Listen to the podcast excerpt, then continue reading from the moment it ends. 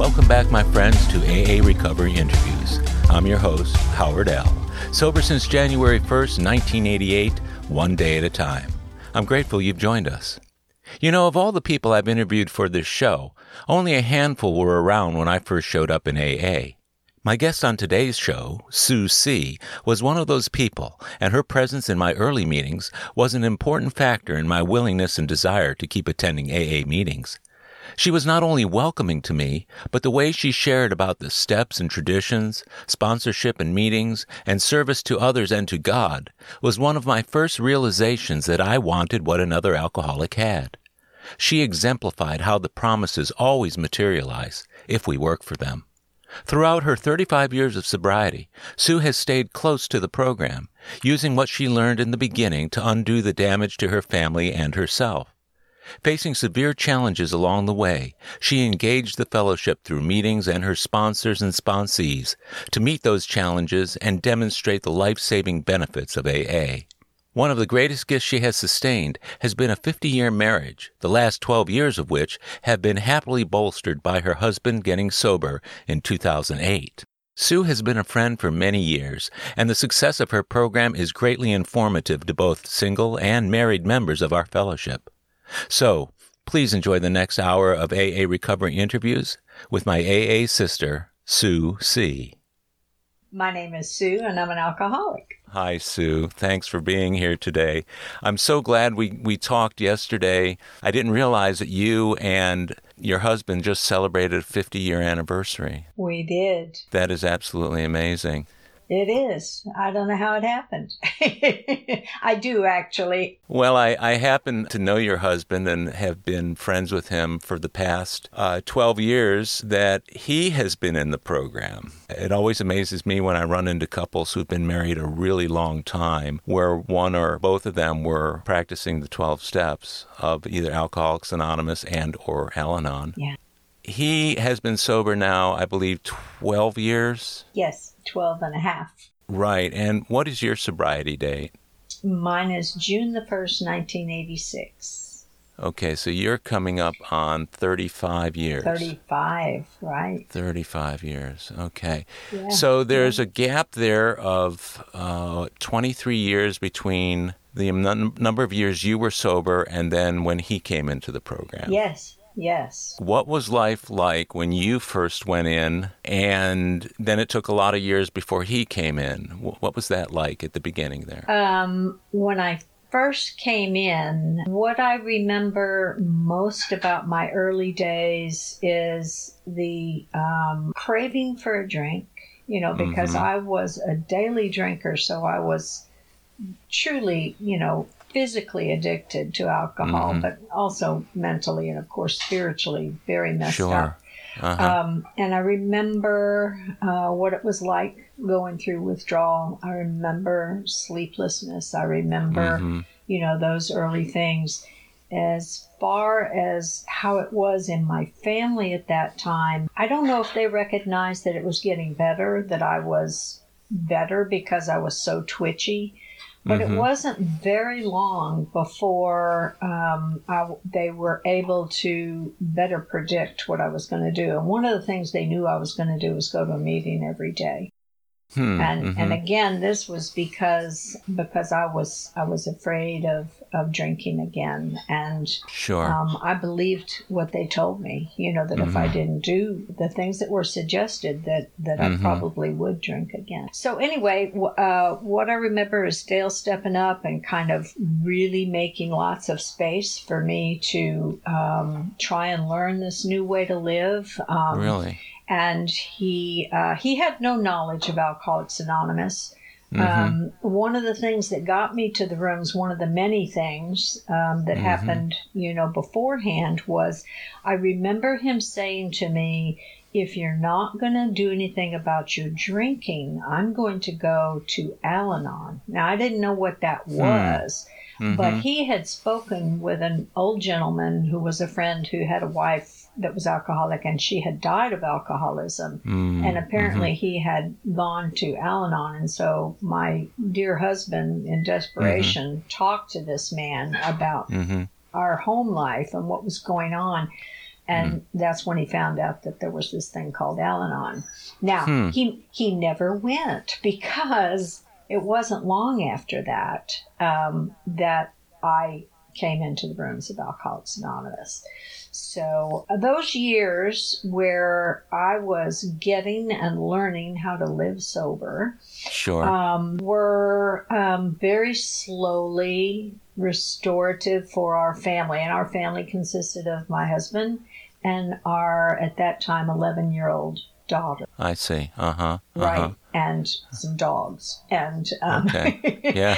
and, you know, within such a short period of time, things got better. I don't know how much my daughter got, but Dale got what was going on. He understood that Mhm. um, something good was happening, that my, Mm. my anger, my rage, my depression, all those things were beginning to straighten out, you know? hmm. hmm So um, Mm-hmm. he's loved AA from the beginning. So were you and Dale? Uh, he's anonymous as well.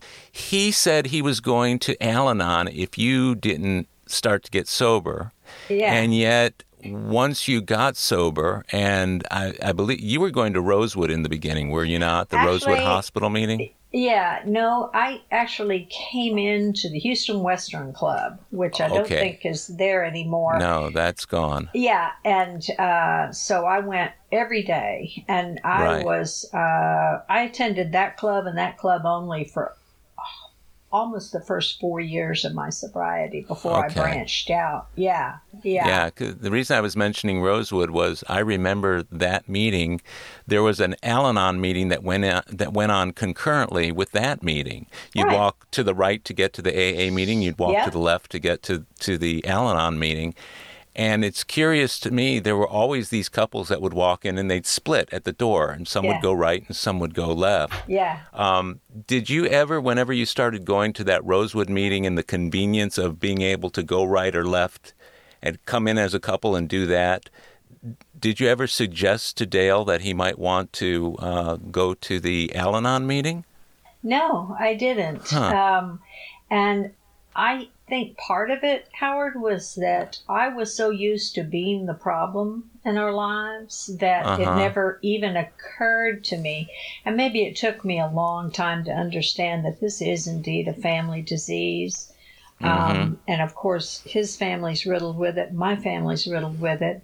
But as Mhm. far as an avenue for him, um, you know, dealing with um, some of his stuff around Sure. alcohol and alcoholism, it never occurred to me to try and fix him. And I'm Mhm. not sure exactly why that is. I knew I was a full time job Mm-hmm. as far as my recovery went. And being a self centered alcoholic, I probably wasn't thinking about anybody else. But but um, but yeah, Yeah. no, it never occurred to me. And things got so much better, you know. And he Yeah. was working hard, and I was working, and I don't know. It just uh, it seemed to us, um, and I'm sure he Uh-huh. would validate this that um, you know without my drunkenness in the home Mm-hmm.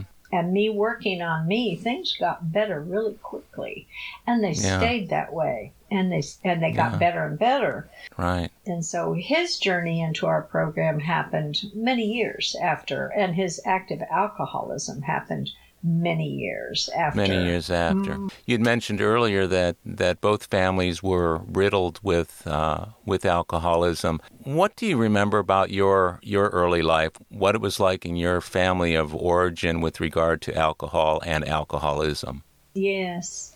Well, alcoholism was never spoken of. Alcoholic was not a word you would ever hear in my home.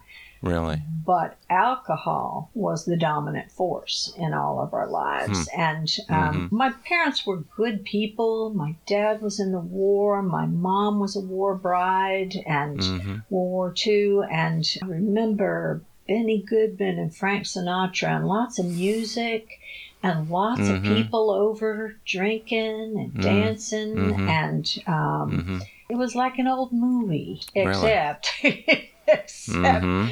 that there would be fights and you know things you didn't see on the movies where um, right money would be lost cars would be wrecked um, mm-hmm. and mm-hmm.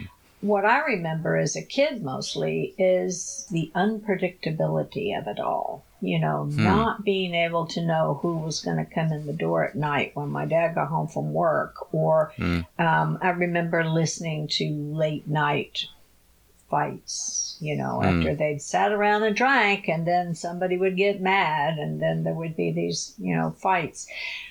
And hmm, this was mm-hmm. all normal to me. Um, I never questioned it. Yeah. And I probably never connected any of it to the fact that they were drinking alcohol excessively. I probably never did. But at That's, the same time mm-hmm. that was going on, there was family fun too. Yeah. The scary times when you were hearing the arguing and everything else, that's that is a scary thing for kids to have to hear. And uh, you know, I heard a lot of a lot of yelling and rage, even though not, neither of my parents drank. My dad had a he was a rageaholic in a lot of ways, and right. it was scary. It was scary because you'd hear it mm-hmm. in the other room and you wouldn't know what to think or what to do.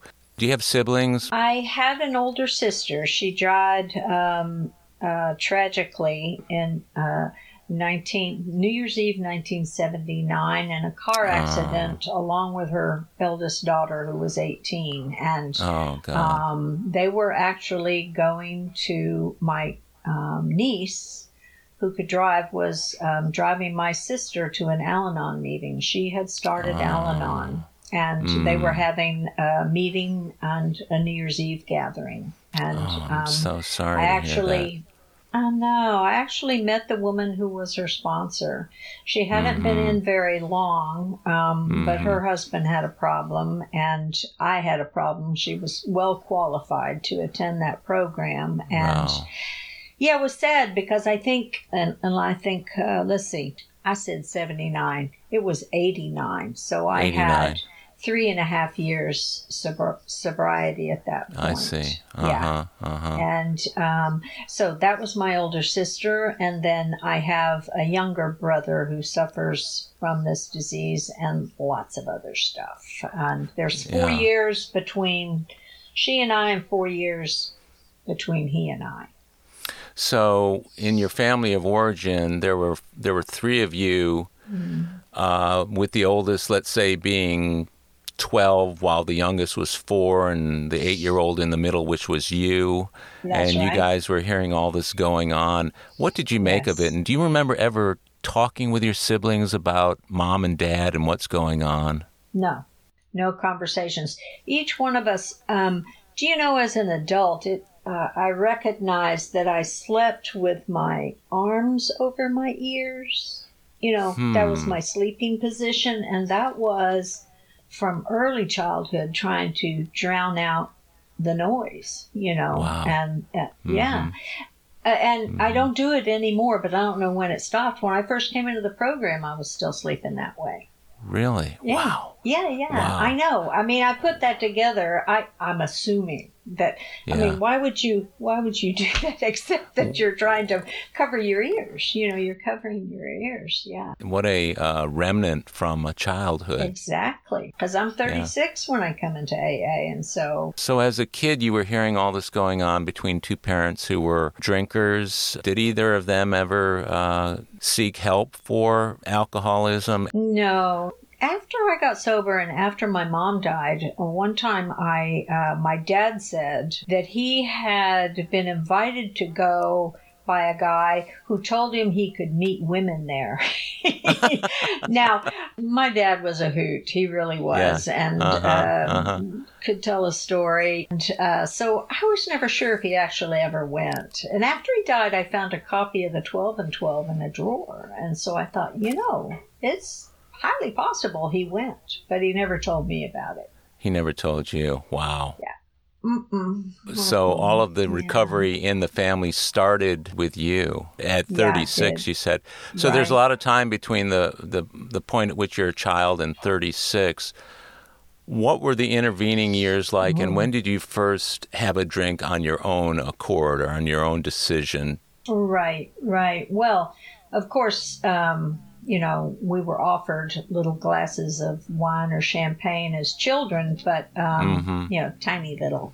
Oh, yeah. Um, so we could practice, you know. Um, you know, they also had candy cigarettes when we were little, you know. Right, so, I remember um, those, yeah, yeah. Yeah, but, uh, I was probably 13 when my little across the street neighbor and I got into the liquor cabinet when her parents and my parents were somewhere. And uh, and I remember drinking and twirling down the street under the street lights just twirling you know. And it was fabulous. It was just the best um, yeah. And, you know, couldn't wait to do it again. The next day, we had to get in the car with her mom and drive to Seguin. And her mom drove a car like a sewing machine, you know, like that.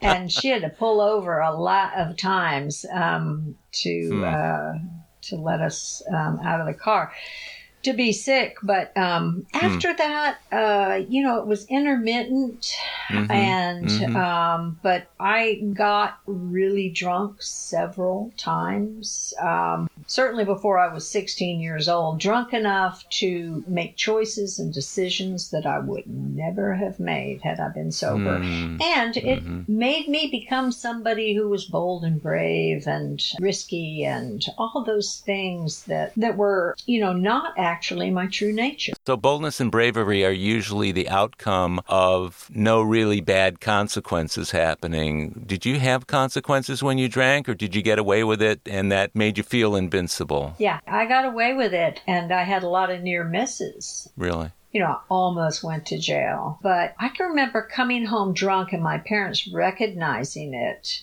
Mm-hmm. And I mm-hmm. was, you know, I'd been out with friends or maybe on a date and, and I remember them saying, this is really good because now you know how much you don't want to drink. They they saw it as a positive thing. They turned mm. my out of my mind drunk, sick, you know, slurring my words as wow. um, as a good experiment for me. Wow. I wow. know. I know. It, my dad might have done this to me at some point, although I know it's probably a repressed memory when he caught me smoking and made me smoke a whole pack at once and get violently sick or something like that. That's what it sounds like to me, where you're you got away with it. Not only got away Same with it, principle. but they condoned it. Yeah, yeah. yeah. Wow. Once they kind of gave you that permission, I can imagine you were the uh, you were the hero amongst your friends, huh? Well, yeah, because um, coming from a long line of people who drank to excess, you know, to me, there was never any question that you drank for effect because I saw that happen. It wasn't. Yeah. It yeah. wasn't about just taking the edge off. It was about mm going all the way there. Mm-hmm. You know, like I say, I should have died many times in cars. I didn't drive, so it wasn't me driving the cars I was riding around mm. in, but I was riding mm-hmm. around with other drunks, and mm. and I remember. Um, oh my gosh, a group of us being somewhere and one of the guys attacking an old man. And I mean, you ah. know, those kinds of, uh, uh you know, I was nearly raped one night. Um, oh. I, I, mean, I can remember these things, but they are all the, the important thing about them is that they all had to do with me and the people I was with being under the influence. Because I saw it kind of as my coming out, you know, getting mm-hmm. involved with the the drinking and then the drug culture because you know mm-hmm. we're talking about the 60s and stuff too sure. and i was mm-hmm proud of myself because I was such a wallflower, such a quiet, a hesitant, never uh, comfortable in a group of people. And so, you know, when I discovered these uh, products that you could ingest and mm-hmm. become who you wanted to be. I thought sure. it was like miraculous. And, um, but I remember thinking back, you know, I wonder who I would have been. and now I yeah. get to know that, you know, because I'm yeah. sober. Um, but I remember even as a young person wondering that, you know, who would yeah. I have been without this? I tend to think oftentimes about the decisions that I made under the influence and what it might have been like if I had made decisions with a clear head. Because it seems like all the decisions I made under the influence always turned out to have kind of negative consequences. Although I made it anyway, you never know about the road not right. taken. But um, You were hanging with this group. Was it a particular group? Was it hippies or was it just people who. Yes. Really? Yes. I, I hesitate to use the term, but it is true that I was a hippie Yeah. and Yeah. hung with those people and, Mhm. um, you know, had the clothes, had the long haired boyfriends, um, Mhm. and, um, and, and relished in that culture and that music and that Mhm. time in life when everything was being challenged and Sure. um, having you know long debates with my father about political things and Yeah. but i will say that uh, i never actually actively got anything done you know in terms of being an activist it was only in my mind you know Huh. um, Huh. Although I do remember one night, and this is before Dale and I were married. We were married very young, but um, hmm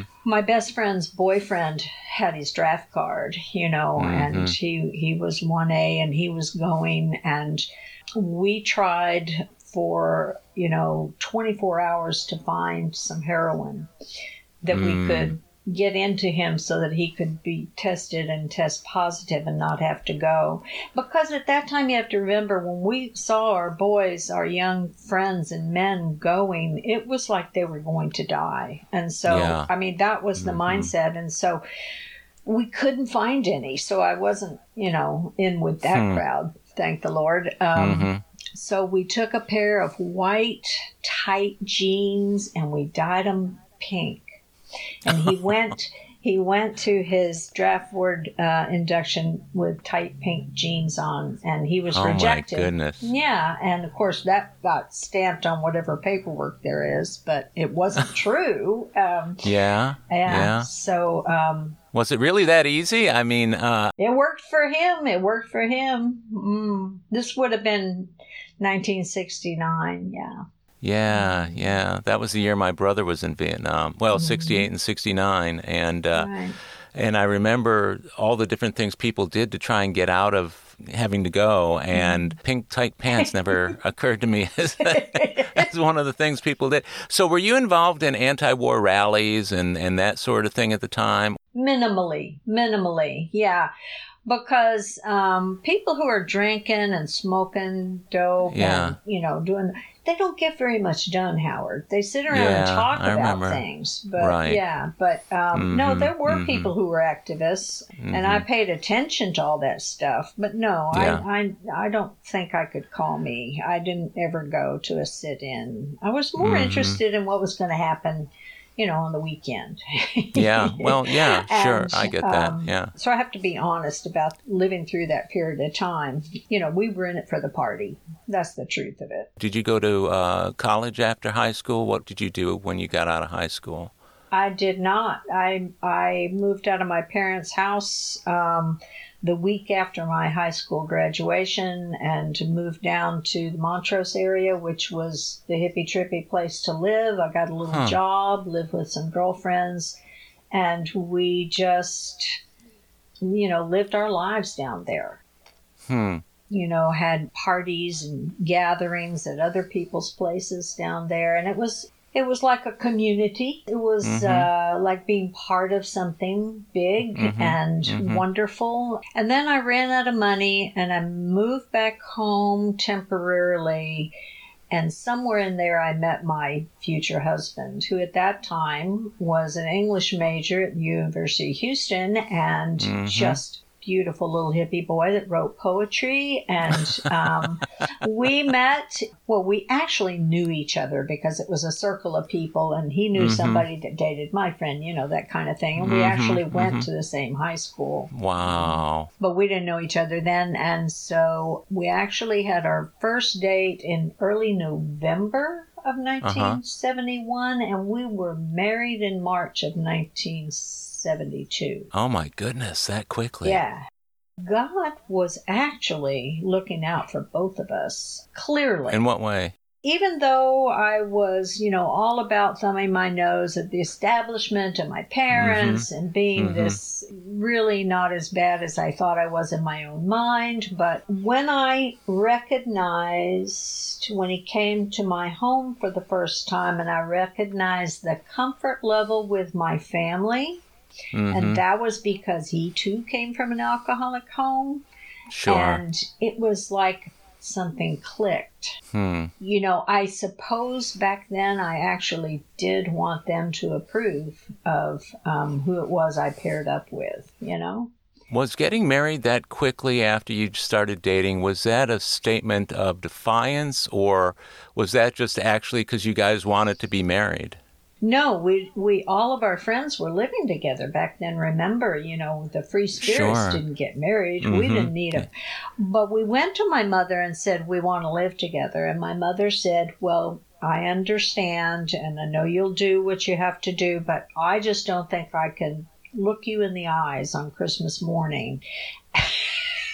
huh. ever again if huh. you do that, you know. Wow. And so all we knew, Howard, was that we we needed to be together. And so huh. we got married. It was it was no big deal. Right. A lot of it was to please them. So that little act of rebellion never actually happened for you, did it? no, it didn't. Another case where I had big, bold ideas, but when it came down to the actual action, you know, I'm just milk toast. Yeah. Mm-hmm. That's great. But, you know, in my mind and my persona, and then as my drinking progressed, a lot of angry and combative and confrontive stuff about me came out, and I would do things that mm-hmm. would put me in jeopardy and put my husband in jeopardy. I mean, I remember being closed in on the highway coming back from Austin and um, you know, these two truckers and we got squeezed somehow and me going by and flipping off the trucker mm-hmm. and him chasing us all the way to Houston because I made him oh so mad. Gosh. You know, but I, I yeah. would do things like that, you know, without yeah. thinking, you know, just lots of, um, very, very um, risky and getting into very, very life threatening situations without ever knowing it. Yeah, so this was all while you were under the influence, or were you doing this at times where you were sober? No, no, no. Um, always under the influence. You know, yeah. I now I'm talking about later in my drinking. There were some years in there when we lived in Austin. We had our daughter, and Dale played baseball for a city league team. We both had mm-hmm. jobs. We had friends, and you know, we would go to the Armadillo World headquarters mm-hmm. and hear mm-hmm. music and Willie Nelson and, you know, back in the old days, going to listen to live music. And those times, um, you know, the drinking was part of the evening, but it wasn't necessarily part of our lives um, hmm. on that regular basis. But altered states of mind mm-hmm. were natural to us because yeah. we've grown up that way and we've been yeah. doing things to our poor little brains since we were very young. Yeah. Right. So you sought that out. Yeah. Yeah, I did. And I do remember um, when Dale decided to come to Houston to go back to school. And I had uh, to interview down here for my position. And I went to mm-hmm. the guy I was working for in, in Austin. And and asked him to write me a letter of reference so I could get a job down here. And he said, um, You write the letter and then bring it to me. We'll have lunch and I'll sign it. Mm-hmm. And I remember that day I'd written the letter. Mm-hmm. And before I left the house to go have lunch with him, I drank a beer really fast. Hmm. And that's it's funny that I remember that because that was actually the first time that I used alcohol to do something normal in my life, right? Hmm. Mm-hmm. To mm-hmm. Um, bolster myself, to um, the rest of the time it was just part of the party. But this okay. was. I'm going to do something where I'm going to be evaluated or, you know, mm-hmm. whatever for my work. Mm-hmm. And I'm not okay like I am. So let me just drink this beer real quick and hmm. take the ed- take the edge off, right? That was the first time you had that realization that you were doing it. I knew what I was yeah. doing. Yeah, that's interesting. And then gosh, from that time, which was winter of 79, and then I got Mhm. sober in um, summer of 86. Yeah, so from the time we get to Houston, that Yeah. one episode that I have a memory of just launched me. And I- began to drink for that reason with regularity. It was because I didn't feel uh, relaxed, normal, comfortable um, with the people, either in my work life. Um, I would say a lot of it stemmed from our daughter now being in preschool and first grade, and I had Mhm. contact with these other mothers. They made me Mhm. nervous. I wasn't Mm. like them, you know. Mhm. Um, Mhm. and so, uh, you know, I had to have drinks in order to, like, okay, I can be one of them. I can make conversation. I can um, be part of this, you know. But so it, that part of my drinking that, um, you know, that had been the early hallmark of, you Mhm. know, finding a substance where you could be fun and relaxed and enjoy other people. It came full circle, and then that's what it became to me. Mm-hmm. And even though I had experimented with many other things, it was Mhm. alcohol that I started with. It was alcohol that took me down. Yeah. And essentially for the same reason. I'm curious about that. Do you think that, given the fact that you never really stopped drinking, but the reasons why you were drinking changed, was there ever a point at which you thought you were going to drink anyway? What would that have looked like if you had kept drinking for the reasons previous to your awakening as to the real reasons why you drank? Does that make sense? I think so. That to me would have required that I be able to drink more normally. And Ah. um, you know, I experienced the same thing so many other people did that that I would overshoot the mark. You know, I Yeah. would get to the happy place and then go beyond. And so there's no way to control Mm-hmm. You know, the reasons that I was drinking were the same, but what it was doing to me was different. You know, Hmm. it was making me the drunkest one in the room. Yeah. Yeah, I don't know if I had developed a little more as a person before I started drinking and using drugs, maybe I would have been able to, um, I don't know. I'll never know. Mm. Yeah. Mm-hmm. But I do think about it as being injury to this young brain of mine back in those early teen years. Yeah. Yeah, and there's a lot of evidence around that there is some real damage that gets done while the brain is still developing uh, till age, I think, 25 Yeah. or 26. It's Right. still considered being developed. So you were essentially functioning uh, in your job while you were drinking. Did you drink during the day, during your job, or was this something you did afterwards? No, not until I was able to quit work was did I start drinking during the day. And Okay. that happened when my husband's career took off and for the first time I didn't need to work and the best I could do with that, Howard, was to start drinking earlier. It got to a point where I didn't feel normal unless there was alcohol in my system. Huh. Now, Uh-huh. to me, that's the true physical addiction. That's, Oh, yeah. That's where it's the period where you have the shakes, you Mhm, know? It's the mhm. period where you're not sleeping, you're passing out. It's the Mm-hmm. period. And so I might be able to postpone a drink for four or Mhm. five hours, but, um, but it was constantly on my mind. And so Mhm. I think at that point, what I can now recognize is that my ability to be hireable was Uh-huh. over.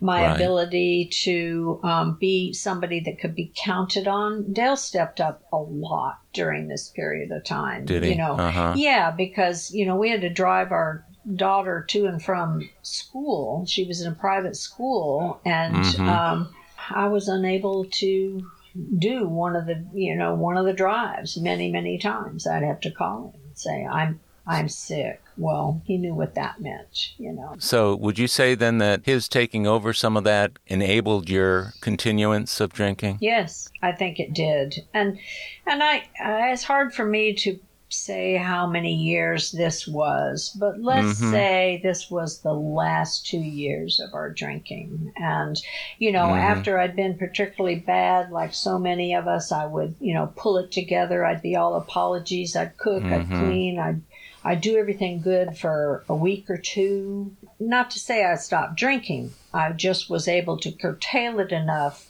because I was scared, you know, and I could Mm. see the look on his face. I could see, you know, the kinds of things that were going through his mind. And even though nothing was ever said, like, I'm going to take our daughter and leave you, nothing was ever said like that. But Hmm. it, it's, there's a knowing, there's a knowing about it when your disease is progressing and someone Yeah. else is having to pick up the slack of what you're not able to do anymore.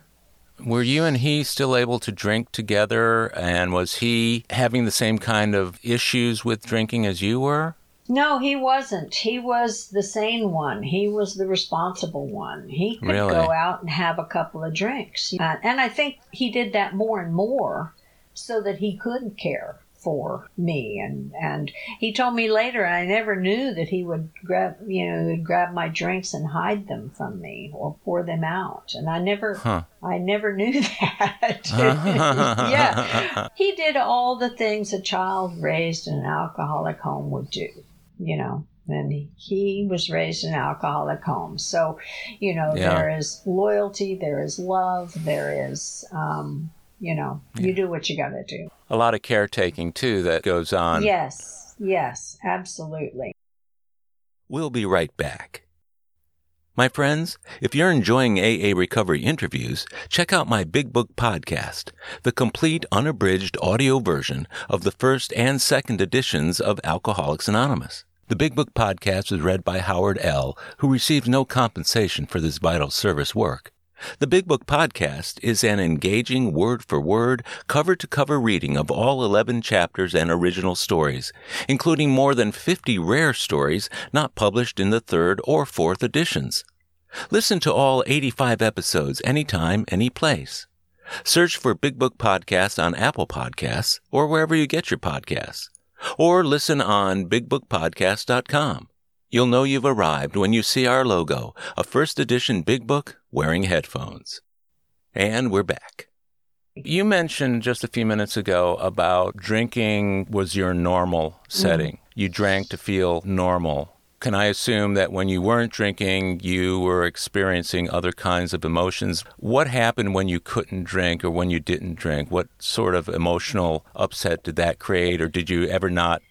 Were you ever not able to actually get there? You know, there there were times, you know, when for Uh-huh. one reason or another I couldn't drink, and it it to me what I remember is, you know, very much like early sobriety, nervous and like a cat in a room full of rockers. You know, you're just not comfortable anywhere you are. You're not comfortable in your own skin. You can't think of anything to say to somebody. If you're in a social setting, you it's unbearable. It's unbearable, you know, without Mhm. alcohol. I didn't do Mhm. anything that I didn't go to movies because you don't drink in movies. I didn't go to cafeterias. I didn't go, you know, my whole life was geared around being in a setting where drinking was okay and my perfect goal was to be in a situation where all my responsibilities were gone and I could drink as I wanted to.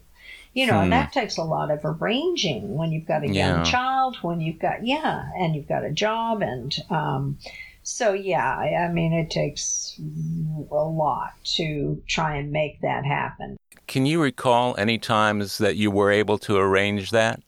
Yeah, well, we had Dale's mother lived in town and she was a saint and a wonderful woman and I loved her dearly and she was uh, hmm she loved our daughter and she would keep her whenever we wanted, you know. And Mhm, um, uh, before we moved back to see, we lived in Houston, then we moved to Austin for ten years, which is where Mhm. our daughter was born. Then we came back to Houston when he went back to school. And um, perfectly, I had her available also to help Hmm. during this time that my drinking's escalating, I I had uh, another person I could count on to watch over our daughter who loved her. Hmm. You know, but I will say this about our sweet daughter is that at age six she had migraine headaches. Uh, Hmm. At age seven and eight and nine, when most little girls want to go and spend the night with their friends, she wouldn't do it. hmm And that was because, I mean, these I can look back on and the effects of alcoholism on her, afraid to leave home, migraine Mm. headaches, um, some insomnia. You know, these Mm. are things that aren't normal in that young a child. And I Mm. can I can look at those things and say today, you know, those are a result of my drinking Yeah. and the unpredictability and Mm-hmm. um, hmm and so um, you know by the time I got here, uh, she was very often the adult in the home. You know, Really? she was, yeah, uh huh. Well, Dale, I Uh-huh. say that because Dale was working incredible hours. He was really not home a lot, Yeah. um, and except he would, you know, Mhm. rush in to help when he needed to, but hmm you know, things like uh, I need this permission slip signed and ten dollars to go on the Mhm. field trip tomorrow, Mom. Okay, I'll do that. You know, and having to ask again and again and Oh, again. You know, those tough. those kinds of things. Yeah. Did your daughter wind up on your ninth step amends for what happened back when she was a little kid? Early amends to her. I don't think she was old enough the first go round to actually Mm-hmm. understand. Um, hmm Uh, but as time's gone on, you know, we've had a discussion about that, those Oh, things that she experienced. Um, We've had a Mhm, discussion about um, those times when um, somebody else had to step in because I wasn't there, you know. I get it. I get it. We're very Uh-huh. close now. That's only because of this program Yeah. you know, and she has two beautiful daughters who who she's doing. She and her husband are doing a beautiful job raising them, and Mhm. um, it is um, for grandparents. It is Yeah. the you know the second chance to It's kind of the do-over. uh, and to be fully fully present. Yeah, to be fully present. Yeah. Let me ask you um, so, what was going on? This sounds like a, a situation that wasn't getting any better for a long time for you. What was going on in 1985 and leading up to your actually getting sober? What was the what was your home situation and your relationship situations? Yeah. So Dale was working incredible hours. I was drinking more. What happened is my mother died suddenly. Hmm. And she died April 15th. And I remember the phone call from my dad, and she'd had a Mhm. massive stroke at home Oh, and my. died. And, you know, Howard, I couldn't drink enough to kill the pain. You know, Mm. I remember drinking Mhm. and trying to anesthetize myself Mhm. the way I Mhm. had been so successful at, and I couldn't do it. I couldn't. Mm. I couldn't work it. And and I remember going to um, where they lived to her funeral, and just between me and my dad, I mean, it was outrageous. You know.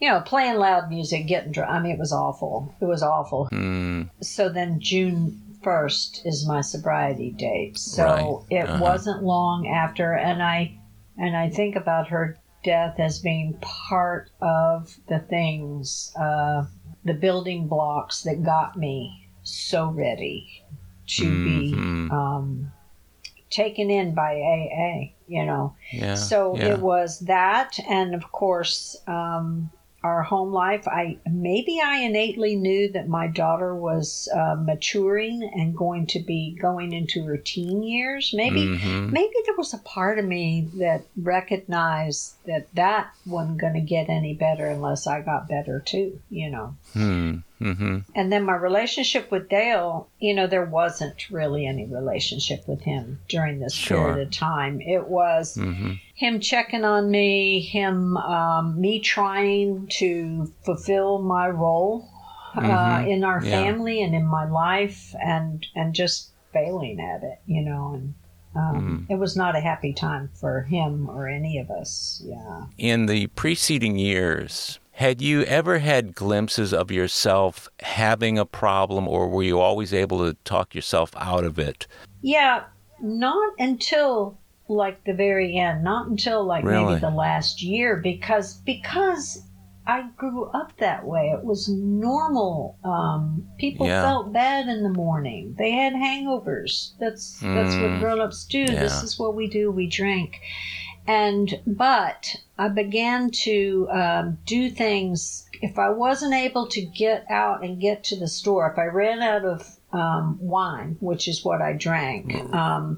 Then uh-huh. I I would have to go to the store, and this was a huge ordeal, you know, to go and oh, get yeah. the supply. I mean, mm-hmm. you know, mm-hmm. that's when you know you're at the end when oh my god, I haven't kept up with it, and I've got to go back out there and get some, and of mm-hmm. course then you've got to go to different stores. And I can remember being in the grocery store and actually reading the alcohol content on the different wines. Mm-hmm. And so we were mm-hmm. not going for quality here. We were going for the best, cheapest buzz. And um, mm-hmm. and I remember a morning where somebody had given us uh, a box, a big box of those liqueur filled chocolates. Mm-hmm. And I couldn't get to the store. I wasn't able. I was not able to drive at that point. I was still so mm-hmm. hungover and mm-hmm. I ate that entire box of chocolates. I mean, and then got sick.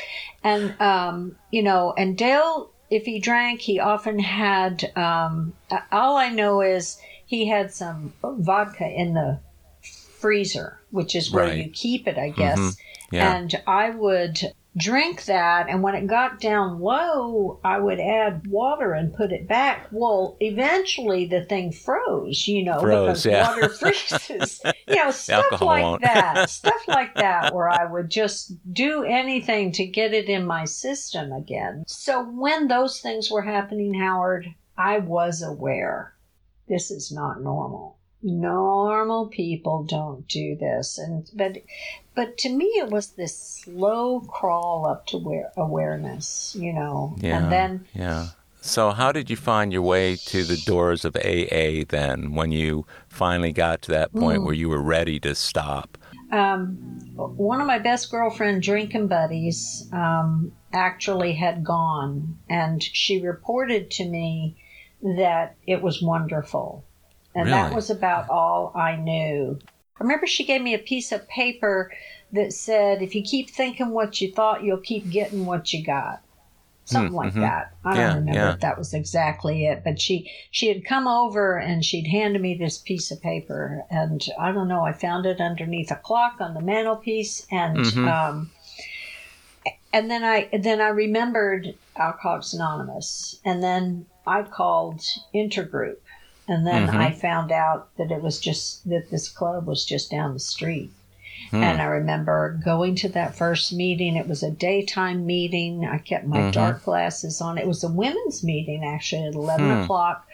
I walked up those stairs, which was so hard, and walked in. And I remember the woman sitting next to me Linda, who I um, she's passed on now, but mm-hmm. um, and she said, "You don't ever have to drink again, and you don't ever have to feel like this again." And I was like, hmm, "How does she know?" And um, she said, "When was your last drink?" And I said, "About an hour ago." You know, and I got my big book, and um, and so the early days for me were I didn't do anything except go to meetings, read that book, and listen to the people in the rooms. I remember going to coffee with them after maybe my second meeting in the evening and and looking at them around the table going, how can they be having normal conversations and enjoying this time together when they all have this dreaded thing called alcoholism?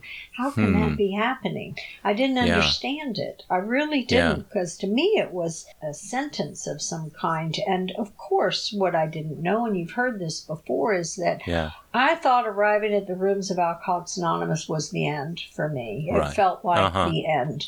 Oh, yeah. What I didn't know is that it was the beginning. And yeah. I didn't know that. I mean, you don't know, do you? And, yeah. you know, it's just an incredible way to live for somebody who had no ability. I had no chance of having a successful life based on what I knew about living uh, when I got here. And it sounds to me like that that realization about people being able to have normal lives and normal ways of living it occurred to you when you went out to coffee with them. Was getting together with people outside the program and see how they operate outside of the AA cocoon is more impactful than seeing them in a meeting where everything is very structured. Did you find that to be the case? I did. The meeting before Uh. the meeting, the meeting after the meeting. Uh-huh. Um, there was a place down inside the loop. Um, anyway, they had dances there, sober Oh, yeah? dances, and I Oh, went, wow. and it was the first time I'd ever danced sober. You know, uh, and it wasn't it wasn't too good, but I did it, and uh, Mhm. you know there were um, important things given to me as gifts in one-on-one conversations with people Hmm. you know i had a whole bunch of people in my life uh, friends Oh, yeah.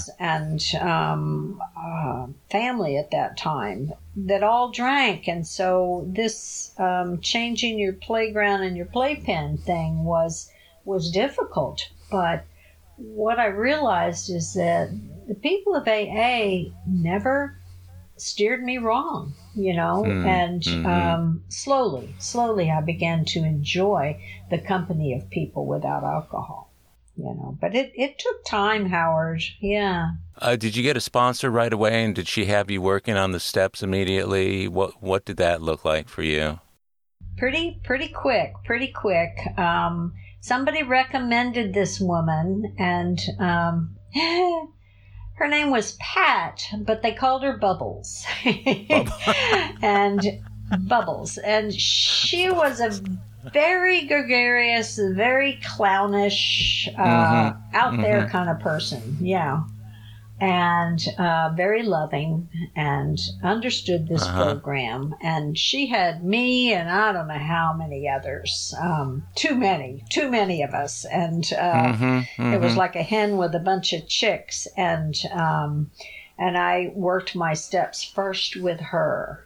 I did uh, things like girls and I would rent beach houses and go Hmm. and stay at a beach house um, and be Mhm. sober together. You know. Now during this time, I didn't know anything about AA or traditions or anything else, and so some of that broke down over time because you know none of us knew how to actually have a friend. You know. To, Mhm. to Yeah. have a friend, you have to be a friend, and none of us knew how to do that yet. But Uh-huh. um, but we were trying. and um, but the main thing was is that we were not drinking together and trying to enjoy life you know Mhm. and um, so I, I was lucky i had the freedom to do those kinds of things and conferences and um, so I, I didn't say no to anything i really didn't How did your involvement with AA early on affect uh, your relationships at home? the first thing I can remember is is that I began to learn to listen. You know, Hmm, mhm. before it was more important for you to hear what I had to say Right. to where, you know, the alcoholism just took away my ability to to acknowledge or care about what anybody else was experiencing. Hmm. That's the height of this selfishness and self-centeredness Oh, yeah. that we talk about. Uh-huh. You know, my mouth is saying I love you, I love you, but my behavior is saying I don't really care about you. And so that began to change Mhm. and um and the other thing was being able to be counted on. Mhm. You know, if I say I'm going to do this, I'm going to do this. You know, these were the early blessings of having, you know, just a cursory understanding of these steps, a really not a perfect working of the steps, but I mm-hmm. began to recognize that these things I could do today to begin to make up for. And the truth is, and I've told our daughter, I've told her and Dale too, that I will happily be a lifetime living these amends, you know, Yeah. And getting better and better through the steps of AA, you mm-hmm. know, because it's a joy, you mm-hmm. know, not because I did so, so much damage. I did damage Right. but because I'm happy to be doing that, to have the chance to do it as best I can with the people I love. It's all that really matters. That is uh, that's really very inspiring and uh, a great testament to the gifts that the program has to give. One of the things I like to ask the people I've been interviewing for this show is about during their sobriety, and you've been sober a long time, and so often people don't recognize that there that there's a period between getting sober and today that contains all kinds of different things over which perhaps we could have drank and we didn't, or things that occurred that really strained our resolve to stay sober or maybe self sabotaged us. Can you think of some times in your sobriety over the 35 years that either you felt like you might drink over it or where the program took on a secondary or tertiary priority in your life, times that might have been shaky for you? Yes. Well, the first one I remember was when my sister and niece died, and Mm. I, I did what alcoholics should never do during difficult times in life, which is to pull back. You know, Oh, yeah. and I can remember, um, you know, just being so sad and not wanting to share that, you Yeah, know, in uh-huh. meeting and not, you know, just just pulling back. And then another time, it was during that time that I got my next sponsor. It was in the aftermath of that that I got my next sponsor, and um, and she led me to the Rosewood Group. And getting out of the club and into a meeting where they really are focused on the solution, Mm-hmm. focused on traditions, Yeah. focused on service. Mm-hmm. And I remember going to that Rosewood group and realizing that these people were sharing from the heart. And Hmm. I hadn't learned how to do that. I'd Mhm. learned how to parrot program stuff. Mhm. I'd learned how to get a laugh. I'd Mhm. learned how to do, you know, a lot of things in an AA meeting.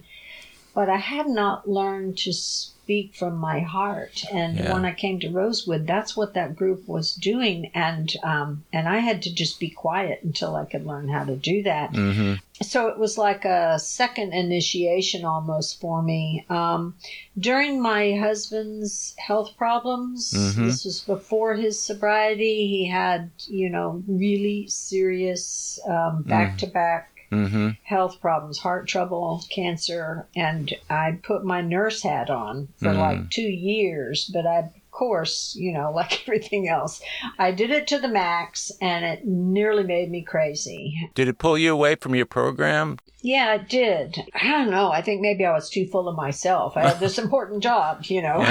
I've got to, I've got to save him. Yeah, I get it. Yeah, and that was another risky time. And How did the program get you through that? one of the things that I remember about after the loss of my sister and um, and her her daughter is that the people I had come in contact with, they continued to check and check on me. You know, I had Mhm. become part of somebody else's life.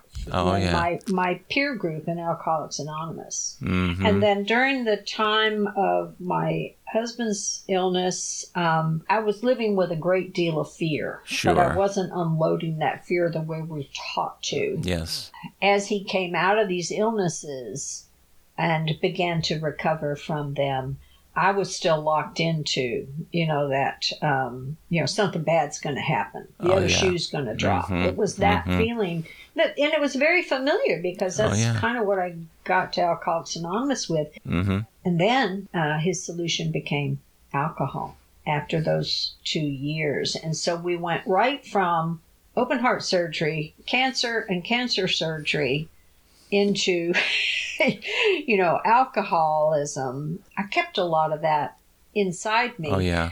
But once again, my friends, my women, Uh huh. my people, Sure. and I have a huge circle of wonderful, sober women Mm-hmm. continued to help me. So I I would say when I couldn't pray, when I couldn't do the steps, when I couldn't do what I've been taught to do to live in this program, it Mhm. is the people of Alcoholics Anonymous, the Yeah. fellowship that have rescued me.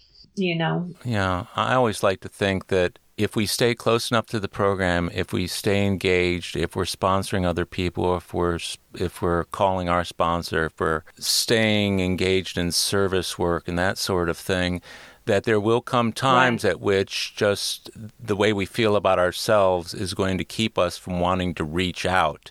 And it's at those points Yes. when I'm most apt to not want to reach out that because of what I've done in the program, people reach into my life and they will they will pull me out. If I had stayed isolated during those periods and away from everybody and hadn't done anything to generate and um, nourish those relationships, those times might have come and Right. nobody might have been there for me. Did you find the same thing?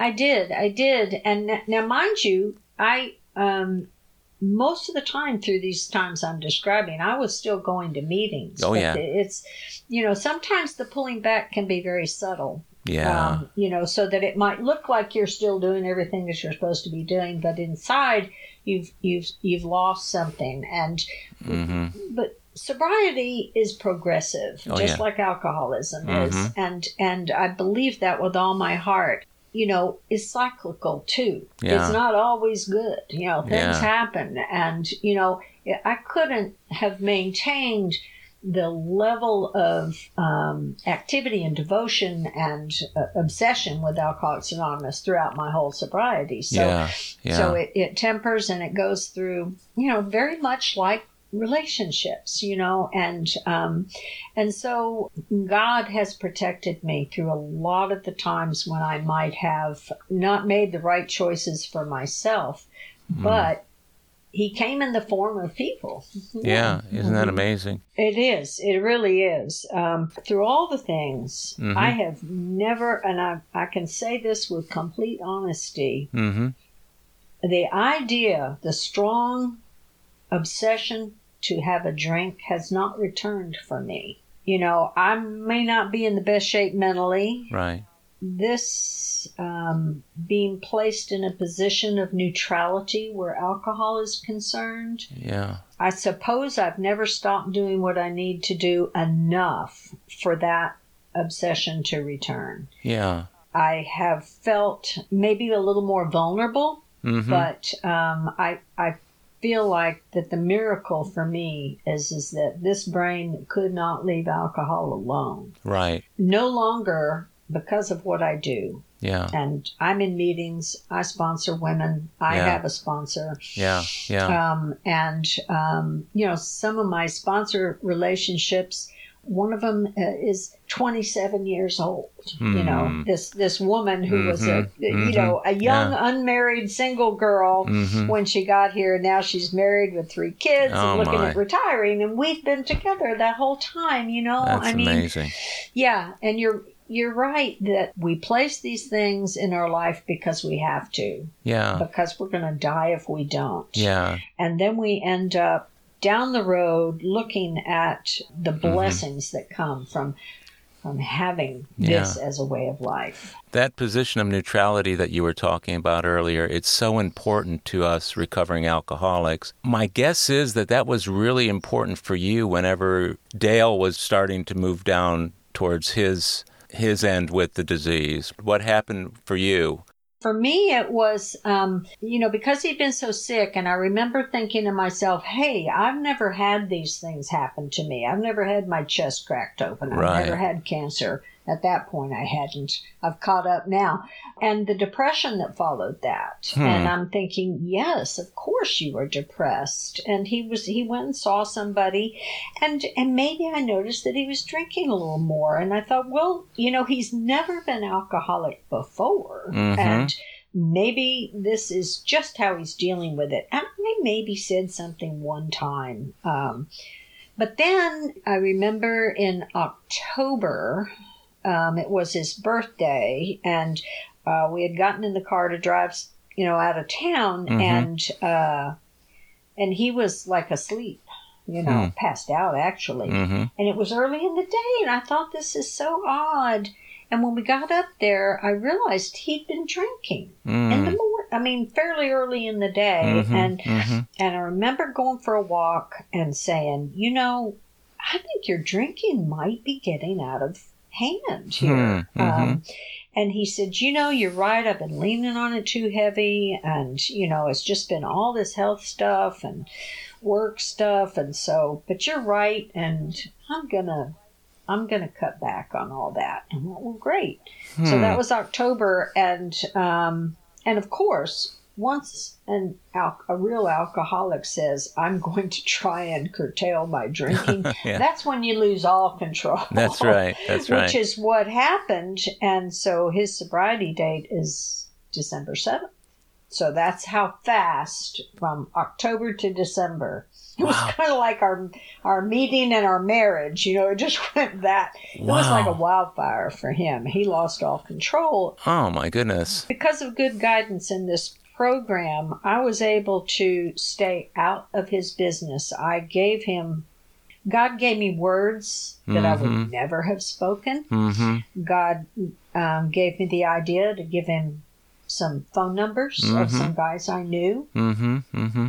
Actually, he knew them. I mean, he used to come to my birthday meetings Yeah. and just loved my people. They loved him. Yeah. You know, Yeah. Yeah. um, what's not to love? Yeah. But anyway, it was it was handled just right. But of course, you know, you don't know when somebody enters the rooms, is it going to work? Yeah. And I had a hell of a lot invested in this deal at that point. Yeah. You know? did. Sure. Um, we both did. Yeah. And um, but he took to it like a duck to water. He did. He did. Hmm Yeah, I was there for his some of his first meetings, and somewhere along the way, he decided that he was going to become the coffee guy. And that service commitment, I think, has been the most wonderful thing for him because the man who used to do it, you remember Jim Kay, Yes. he did that for like 20 years, and uh, every time I see Dale with the coffee maker, I, I think back to Jim and how how good times and bad times, just that one service commitment really kept him attached closely. Attached closely, and Mm-hmm. it is a wonderful thing. So it sounds to me like Alcoholics Anonymous has been a big changer in your life. The fact that your husband of 50 years found AA 12 years ago. I know only from talking to him how much his sobriety has enriched that relationship. Watching you stay sober all those years must have given him some kind of real hope along the way, too. I think so. We talk about the miracle happening twice in our family. It's like Yeah. lightning striking twice. I mean, it's amazing that I got it. Yeah. But then to have him get it and be able to live this way happily and to change and improve and help others. And, um, you know, gratitude is Mm-hmm. a word that we use. I feel it constantly, this overwhelming um, realization Mm-hmm. that none of the good things in my life would have been possible without this way of life. Isn't that a, yeah. Which, you know, I remember what Dr. Bob said. He said, none of us, you know, get accolades for being here. We found heaven as we were backing away from the gates of hell. Yeah. You know, Yeah. and and so Yeah, and yeah. so that that's how I look at it. You know, is Yeah. that because of the person that I became under the influence of alcohol, because I I was able to see that Yeah. uh, with the awareness that God gave me, I'm able to to live this life and report to you that it is still getting better. you know, it is still getting better. I mean, I, that's just the truth. with everything you've gone through too over the past few years, uh, to, to see you as optimistic and positive as you seem today, to see that bright gleam in your eyes, it's just amazing. I mean, I don't need any more demonstration of God's presence in your life than that. I mean, it's just, it, it really, Really? is. It's really astounding. Yeah, and um, you know, cancer is a big it's a big club I never wanted to join. hmm But even in that, you know, a woman asked me as we were coming out of a meeting. This was before the pandemic, and I had um, it was probably one of the very last in person meetings I got to go to. And she said, "You know, now that you've had this diagnosis and you're facing these surgeries and, and chemo and radio, all this stuff, what is your experience with this so far?" And you know what? Mm-hmm. My truthful answer is it is about the love I've received. What mm. you know, all these things that had to happen, hmm but what came through to me because of what I've learned from you people in mm-hmm. these rooms is that there is love. Everything comes from it, and um, and I receive more of it. Oh my God, you know, from family, from friends, from from God Himself. You know, so I mean, that's the deal. That's That- the deal. And the terms are, you know, are are uh, life on life's terms, but it's like, you know, we don't get one without the other. What a beautiful sentiment that is, Sue, and such a great way for us to to conclude the fact that It's the love that sustains us. It's the love that helps us grow and get through the tough times. And I'm so glad that you and I reconnected. Uh, even though I've been seeing Dale for years and see you occasionally, this is my opportunity to tell you that I love you and that Aww, I this you, I, Howard, I, I love you too. I really appreciate your doing this and sharing just such a an extraordinary story of hope and love and just God's presence must have been with us today because this thing went very smoothly. So I want to again thank you for doing this. God bless you for that. Thank you, Howard. Well, my friends, that's it for AA Recovery Interviews. Thanks for tuning in. If you enjoyed AA Recovery Interviews, please share it with your fellow AAs, sponsees, friends, loved ones, and anyone else seeking a rich and meaningful listening experience. Show them how to subscribe on Apple Podcasts, Google Podcasts, iHeartRadio, and other podcast providers. If you really like the show, I'd be most grateful if you can give us a five star review on Apple Podcasts. It'll help others find us. Visit our website, aarecoveryinterviews.com, where you can listen to every show, share your comments, and also contact us. If you want to email me directly, it's howard at aarecoveryinterviews.com. And please join the AA Recovery Interviews Facebook group, where our fellowship gathers online.